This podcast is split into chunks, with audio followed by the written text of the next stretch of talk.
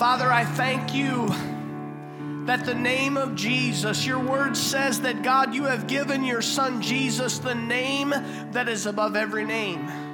That at the name of Jesus, every knee should bow and every tongue should confess that Jesus Christ is Lord to the glory of God. Father, I pray right now, I thank you for that name of Jesus, and I invoke the name of Jesus. That name that is above every name, I invoke it, that powerful name. Father, on behalf of those who need it today. Father, I pray that those that they're feeling a sense of stress and strain, maybe they're waiting for a call from the health department with some news. Maybe they've already received that call and they're concerned. Father, maybe there are people that are worried about their jobs this morning. There are those that are worried about what's going to happen with my kids' daycare program or our schools. But Father, they are waiting this morning. They're in need of a miracle. Father, I pray for those that are battling terrible disease today. Father, in the middle of this pandemic, we can say the only thing that we can do is come to you and kneel at the foot of the cross and whisper the name of Jesus. Just say that name. Say Jesus. Jesus. Whether you're in your living room, whether you're in a deer stand this morning, or whether you're here, just whisper that name, Jesus. Father, we come in that name and we thank you that it is not only a beautiful name, it's not only a wonderful name, but it's a powerful name. And that name of Jesus has more power and more authority than any other name given under heaven. And we thank you for that. In Jesus' name we pray. Amen. Amen. You may be seated. We might have to make this sort of a thing on opening day where we ask hunters to check in with us, because one of them has just shot quite a large buck and has now, while he's watching the service, and has now texted us a picture of that buck. And Carla, you've got venison that's going to be coming to your house very soon, whether you want it or not. Oh, that is awesome. Well, let me ask you a question. What are you most thankful for? What are you most thankful for? I posed that question this week on social media. And on social media is good for very little, but it is good for getting responses out of people. And lots of people, friends and acquaintances from not only here in Marquette and the UP, but are literally around the country, sent responses. And I won't read the spiritual ones, okay? I mean the ones that, you know, just thankful for God or thankful for Jesus. But let me just read a few of these responses for you. Thankful for family. That was number one. Far and away, people are thankful for their families. I don't know about you, but this last 8 months has definitely made me just understand how grateful I am for my family. And this series that we're doing called Thanks Living, it's about getting in touch with our own gratitude and living a life of gratitude, and how we can live that life, being in touch with those things. And our family is a big part of our gratitude in our lives. Family, friends, waking up today. And that one was not cliche. It was by someone who doesn't know if they have a lot more of those days. And so I thought that was really interesting, to just be grateful that they open their eyes and they're alive one more day. Somebody said their home, our homes have become so much more important to us over the last 8 months, because it's where we are. If we're not at work, we're at home. And for some of us, home and work are the same place. And so we're grateful for that. Our provision for our needs, our jobs, we're grateful for that income that's coming in so that we can pay the bills. Those are big things. Someone said they're thankful for automated external defibrillators. You die once in a guy's Zumba class, and they never forget it. They always have to throw that little jab out there.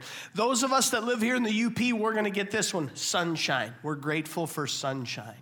I am convinced that we appreciate 70 and sunny more than anyone else in the country, because we understand how rare it really is and what a beautiful thing it is. But they're thankful for the weather, the sunshine, protection. Someone said they're thankful for the gift of no. When someone says no to them and they accept that, sometimes the situation turns out better than they ever imagined. Someone else said, thankful for another day to live. And I certainly appreciate that. But Thanksgiving in 2020 is going to look different than it's ever looked like before. It's just going to look different, and we've got to come to grips with that. I know for our family, and I'll just share this in a very personal note, Thanksgiving is our big holiday. It's been our Christmas holiday, because my family is all in ministry, and everybody is working at and connected to a local church, and so they can't get away for Christmas and travel hours and hours, because we all have Christmas Eve services to be part of. But Thanksgiving is what we have said, okay, this is our family holiday where we can all be together. And we've had to say, you know what, we love this tradition, but this year as a family, we're gonna have to sit it out. And it's heartbreaking. And there's, disappointment on many levels, but I have to tell you that this is going to be different. There's one state in the country that is actually making restrictions on your Thanksgiving gatherings. If you are a resident of that state, that you need to be limited to 3 families that are gathering together for Thanksgiving, and that you cannot be indoors. You have to be outdoors. Now, what's going to happen if the weather's bad in that state? What's going to happen? The part of the restrictions are that the only time people can come in your house in that gathering, and it's limited to 2 hours. The only time people can come in is to use the bathroom. Now, I know somebody's whistling at me, and I have no idea who it is, but we have, we think about that. And some of you right now, you're thinking 2 hours, limited to 3 families. They can't come in my house. Some of you right now are thinking, I'm digging this. I'm liking this. There are some positives. If we're going to find a silver lining, this really might be one of those things. It might not be too bad. But as humans, we have to admit that most often our gratitude is connected to our circumstance. We make that connection. We see that our gratitude, our ability to be thankful is connected to our circumstance. We'd say it's circumstantial. And my question is, how do we get beyond that? Because if we're going to really live a life of thanksgiving, a life of gratitude, we need to figure out how to be thankful even when our circumstances are not what we would like them to be, even if they're negative. I want to read from Habakkuk, a little Old Testament prophet, and I want to read from chapter 3, verses 17 and 18. Here's what Habakkuk says. He said, though the fig tree does not bud, and there are no grapes on the vines, though the olive oil fails and the fields produce no food, though there are no sheep in the pen and no cattle in the stalls, yet I will rejoice in the Lord. I will be joyful in God, my Savior." Now, Habakkuk was written in the 7th century BC, and Israel's king Josiah, who was a tremendous spiritual reformer in the nation, has been killed. And there is just incredible geopolitical upheaval and unrest around the world. And Habakkuk the prophet is seeing verses 17 and part of 18. He's seeing this coming down the pike. Okay, remember, he's a prophet, so he is declaring things that God is allowing him to see that are coming for Israel. They're not even in existence right now. He's not saying that these things don't exist in Israel. He's saying he sees it coming. It is coming. And let's look at a few of those things. That as he is looking ahead at those things, he's seeing those judgments that God is prepared to bring on the people of Israel. And he's on this journey to try to see that God is still a good God, even in the midst of these very evil times that he's living in the nation of Israel. He didn't see much hope. And I know that some of us have and I'll say fallen into, but we find ourselves in a very similar situation as we look at our country, as we look at our situation in the midst of a pandemic, in the midst of contentious election season, and we look around us and we say, we don't see much hope. Habakkuk did not see much hope. His was a little bit different than ours is, because he said, well, I don't see any produce, I don't see any fruit, I don't see fields that are going to yield food. In fact, I don't even see the livestock that normally would be a part of our society. I don't see that available. Sheep, which would provide wool for clothing, for blankets, cows and sheep, which would provide meat, cows also providing milk and things like that. All of these things that were a normal part of their provision, he said, I'm not seeing those things in our future. So Habakkuk is looking ahead, and it's not looking good. In fact, it's looking very dire. And as humans, I think we often are in a place where if it doesn't look good for us, we struggle to be truly thankful. We struggle to live a life of gratitude because, and I was thinking about this morning going over my notes, because we're just a mature version of the little ones that we started out as, and with a little one in our home, having a grandson running around all the time, we see how selfish children are. It's about me, me, me, me, me. Even before they say me, it's about me. And that's who we are as humans. We're thinking about ourselves. And it's hard for us to get in touch with gratitude and being thankful when we're looking at our circumstances and they are negative, they're bad. And so the question is, how do we live a life of gratitude and a life of thanksgiving when, like Habakkuk, we look at our circumstances and we say we don't see a lot of hope. We don't see a lot of positive or good things around us. How do we do that? And I today my message is about how we can do that and what we need to look at, because Habakkuk looked at the character of God. And Habakkuk says, I see all of these bad things. And then he said, yet will I rejoice. Do you know what that word rejoice means? It means to be so happy, to be so caught up in your worship that you jump and spin. Nikki, that is your word right there.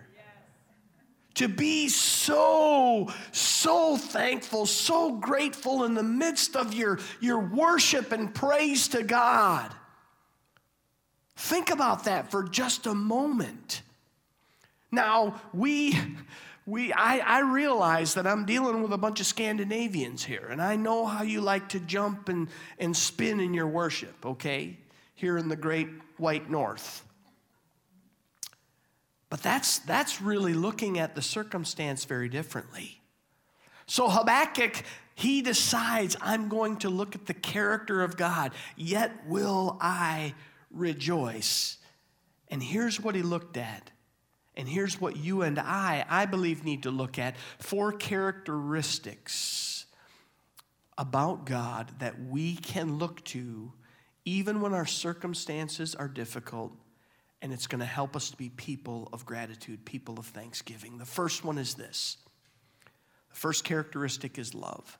Now, I'm going to be honest with you. On Monday, this past week, was day number 8 of our 30-day Thanks Living Challenge. So I got up on Monday, and I'm having my devotions, and I pull up the 30 days of Thanks Living, and I get to that day, and it's love. And I think, I've read this, I know this, I've done this, blah, blah, blah, blah, blah. I'm just being honest. I was going to kind of skate over it. And then I decided to do something different. I didn't pull out my concordance or didn't pull out the Bible app or Bible Gateway. I just started to think about things that the Bible says about God's love.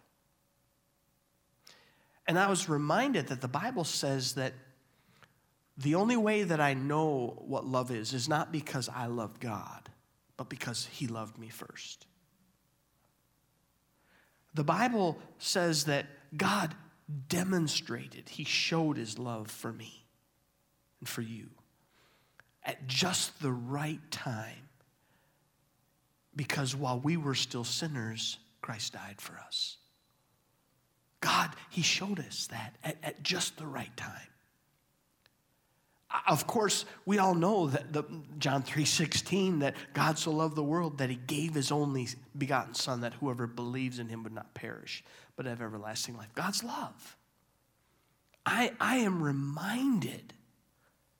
that Jesus said God is love.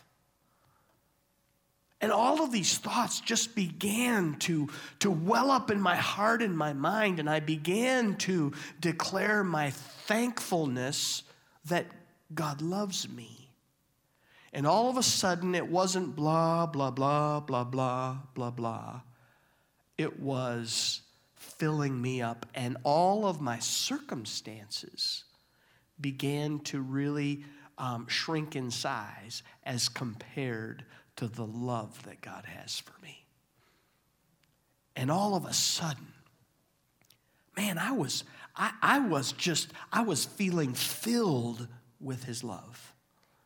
But it wasn't because my circumstances had changed. It wasn't because of anything that I did. It was simply because of being able to recognize God's love for me. That ultimately is what made the difference. Look at what Paul says in Romans chapter 8, verses 38 and 39.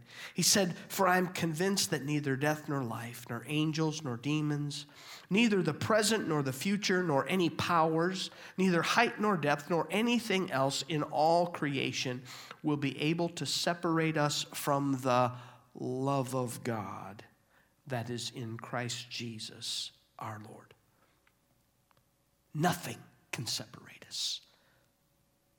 Not death, not life, not angels, not all of these things. The past, the present, the future, none of them can separate us from the love of God, because God, His love never fails. I would love to be able to say that I never fail. I would love that. But the reality is that I fail. But we cannot be separated from God's love because God never fails. You and I, we are totally inconsistent, completely inconsistent. In fact, James says, you guys are tossed back and forth by wind and waves. In fact, you're double-minded, you're unstable. Man, that's who we are in our human nature. And God, He never fails. His love never fails. We cannot be separated from it. C.S. Lewis said this, though our feelings come and go, God's love for us does not. So if we are going to come to a place in our lives where we can live a life of gratitude, no matter what our circumstances are, we've got to tie in to this characteristic of God, the characteristic of His love, and we'll be able to rise above. The second one, the second characteristic is patience. And this is a big one. COVID has stressed a lot of relationships.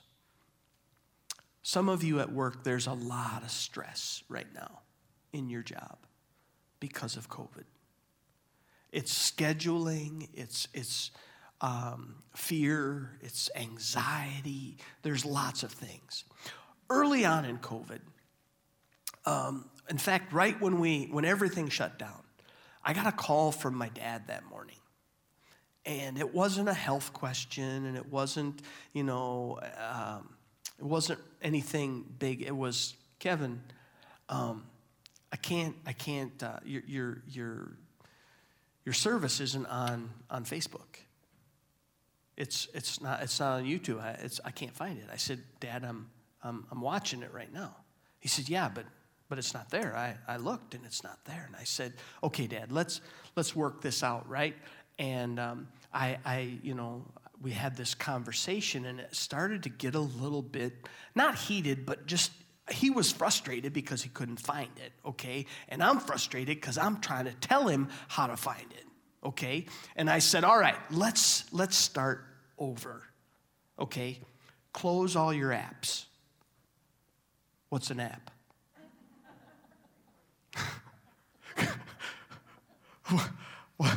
How do I close them? What is it? How do, it's and I mean it was really hilarious because we actually, and we never do this, we ended the phone call without resolving how to get him onto the service that day, and it was, I mean, okay, I feel like I'm a pretty patient person, with people, and we got off, and I was like, wow, and very quietly, my oldest child, who will remain nameless, very quietly came to me and said, now you know how I feel.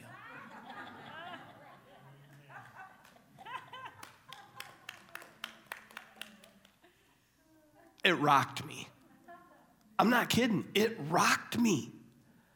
Because I knew how I was feeling, and he's telling me that's how he feels sometimes when he's dealing with me. And I thought, I'm almost tech savvy. I know how to at least, well, there's a lot I don't know how to do, so I'm not even going to tell you what I do know how to do. But I understood at that moment, okay, I thought I had it together and my dad didn't, and now I'm realizing that I'm the dad. Do you see what I'm saying? That realization totally changed my perspective. I realized I needed to be way more patient with my own dad because someone was being patient with me. That was just an incredible moment of realization. In Matthew 18, Jesus tells a story about a king who wants to settle his accounts. And so he brings in people that owe him money because he wants to settle this up so he can do something with his resources. I'm not sure what he was planning on doing, but He brings in someone who would be called a servant who owes him an incredible amount of money. And the king says, I need you to pay that debt. And the guy says, I can't do it. And the king says, well, I'm going to put you in debtor's prison. And the man says, King, be patient with me. I will pay you all that I owe you. And the Bible says that the king or the master took pity on the man.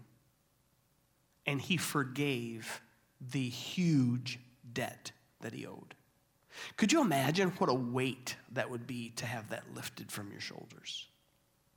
It was an enormous debt, and it's forgiven, it's gone. And that man leaves the king's presence, and he is on a high. And I imagine his feet are hardly touching the ground, and the Bible says that as he went, he saw a fellow servant who happened to owe him a few bucks. And he said to the man, pay me everything you owe me. And the man said, be patient with me. I will pay you all that I owe you. And the servant said, nope, I want it now, and you can't do it, so I'm throwing you into debtor's prison until you can pay it all off. The fellow servants that were around and saw it happen, they went to the king, and they said, King, this is what the servant did, that you just forgave his debt. So he calls the man back in again, and he throws him into debtor's prison where he is tortured and can finally pay off the entire debt. There's a moment when we realize how patient God is with us. In 2 Peter, we read about God's patience in chapter 3, verses 8 and 9. He's speaking now about the coming of the Lord in the last days. It says, but do not forget this one thing, dear friends. With the Lord, a day is like 1,000 years, and 1,000 years is like a day. The Lord is not slow in keeping his promise, as some understand slowness. Instead, he's patient with you, not wanting anyone to perish, but everyone to come to repentance. God is so patient with you and I and the rest of the world to come to a place of repentance that some have believed that God has forgotten about his promise to return, or that somehow God is unable to return. There's a radio host named Woodrow Kroll, and he said, God is a God of second chances. Aren't you glad? How many of you are glad that God is a God of second chances? I am so glad that God is a God of second chances, and third chances, and fourth chances, and for Kevin, 1,000 chances. God is patient. When we come to a moment when we realize just how patient God has been with us and how undeserving we are of his patience, we will come to a place where we can live a life of gratitude even when our circumstances are negative. Characteristic number 3 is mercy. We sang about this. It was great. Our first song today was about grace. Our second song was about mercy. And I didn't even tell them what my points were in my message. That was wonderful. God's mercy. If grace is where if grace is where God gives us Mercy is where God doesn't give us what we deserve. And so when we look at God's mercy, we realize that we don't deserve some things, okay, and some things we do deserve. And his mercy is where we've earned something, and God says, I'm not going to give that to you. We deserve judgment, even as believers, but through the gift of the blood of Jesus, God's mercy keeps us from having to pay that judgment. God doesn't give us those things that we deserve. Pastor Alistair Begg said this, the mercy of God is an all-embracing mercy, and it breaks down the barriers that man erects. You see, our sin puts up barriers between us and God, and it's only his mercy that breaks those barriers down. That keeps us from receiving those things because we don't deserve his mercy. because all have sinned, and the wages of that sin is death. We don't deserve that mercy. Psalms 103 and verse 10 says this: He does not treat us as our sins deserve or repay us according to our iniquities. We deserve to have to pay for our sins ourselves, but God's mercy is available for us. In Micah chapter 7 and verse 18, it says, Who is a God like you who pardons sin and forgives the transgression of the remnant of his inheritance? You do not stay angry forever, but you delight to show mercy. God actually delights in showing mercy. That's amazing.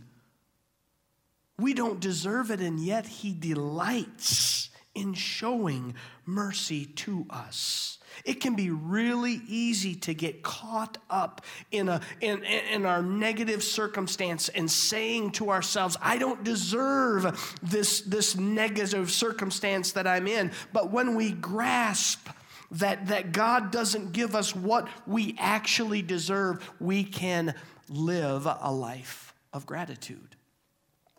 And fourthly, the fourth characteristic is grace. Grace is the other side of the two-sided coin. If mercy is one side, grace is the other. If mercy is where God doesn't give us what He doesn't give us what we deserve. Grace is where He gives us what we don't deserve. Grace and mercy they're two sides of a coin, and we need them both. And I'm so glad for God's grace. The definition of that in our lives, it is so awesome because we don't deserve God's grace either, and yet he gives it to us. Habakkuk saw no future and said, Yet I will rejoice. He was able to joyfully acknowledge the salvation of God. What did he mean by salvation? The deliverance of God, the rescuing of God, the safety of God, the welfare, all of that. Habakkuk saw that he was trusting and depending on God's character, the character of God's grace. And because of that, even though he didn't see the crops in the field and he didn't see the sheep in the pen and the cattle in the field, he could still rejoice because he knew what God's character was, God's character of grace. And that same character of grace is available for you and I still today, even if we can't see any future for ourselves. Ephesians 2:8-9, Paul says, For it is by grace you've been saved through faith, and this not from yourselves, it's a gift of God, not of works, so that no one can boast. Charles Stanley said this: God's grace, his unconditionally loving, unmerited favor, is sometimes difficult for people to grasp, even though each one of us is in desperate need of it. If all that was available to us was to access God's grace, that would be enough to be thankful for. It doesn't matter what our circumstances would be. If the only thing available to us were God's grace, that would be enough for you and I to live a life of gratitude, because that grace makes all the difference in the world. Maybe you're on a journey like Habakkuk was. Maybe you are struggling to see the goodness of God in what's happening in your life and in our world today. Maybe you struggled with just really feeling defeated and that the evil of this world is somehow going to win over the goodness of God. I believe that the answer is not to focus on our circumstances, but to focus on the character of God. And that character of God is not going to change. Jesus said, I'm the same yesterday, today, and forever. God does not change. and the characteristics of his love, his patience, his mercy, and his grace continue to be the same. In the Old Testament, God revealed himself to his people, and he said, I will continue to be to you all that I am.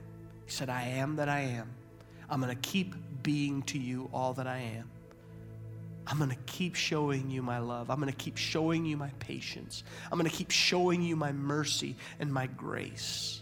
And when we come to the realization of those things, we can live a life of gratitude. So as I close this service, I just want to speak to each one of you that are in this place, but also those of you that are with us through Church Online. And I just want to ask you today, are you able to focus on the characteristics of God rather than on your circumstance? I just want to invite you to bow your heads and close your eyes as I close this service in prayer. And if you're struggling to focus on the characteristics of God, and it's just been easier to look at the negativity that's around us, and you kind of feel it all caving in on you a little bit, I want to pray for you specifically today. So whether you're in your deer stand, in your living room, or here in this sanctuary with us, if that's you, I just want you to slip your hand up for just a moment. Just hold it there. Father, you see these hands. You see the hands that are in this room, but the hands that are represented out there. And Lord, I pray today in the name of Jesus that you would reach beyond our circumstances and help us today to focus on the characteristics of God. Lord, your word says that you have a plan for us, a plan to prosper us and not to harm us, a plan to give us a hope and a future. You have not abandoned us. And so, Father, today I pray your peace and your presence. I pray for a spirit of your love and your patience and your mercy and your grace, Lord, to infiltrate our hearts. And that even in the midst of some very difficult circumstances, that as the people of God, we will rise above in faith.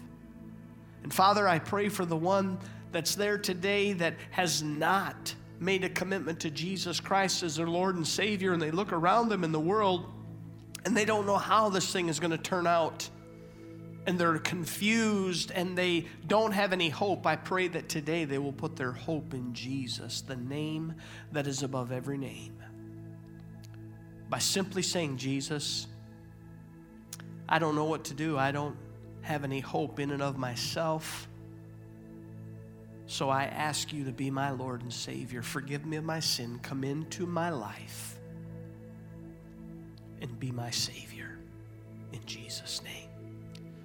Father, I thank you that when we pray that prayer, all heaven rejoices. In Jesus' name we pray. Amen. If you prayed that prayer today for the first time, I want you to reach out and let us know that, so that we can put some things in your hand that will help you in your relationship with Jesus Christ. I want to say thank you for being here today. I'm so glad that you have come, and I believe that God has good things in store for us, and I pray God's blessing on you today.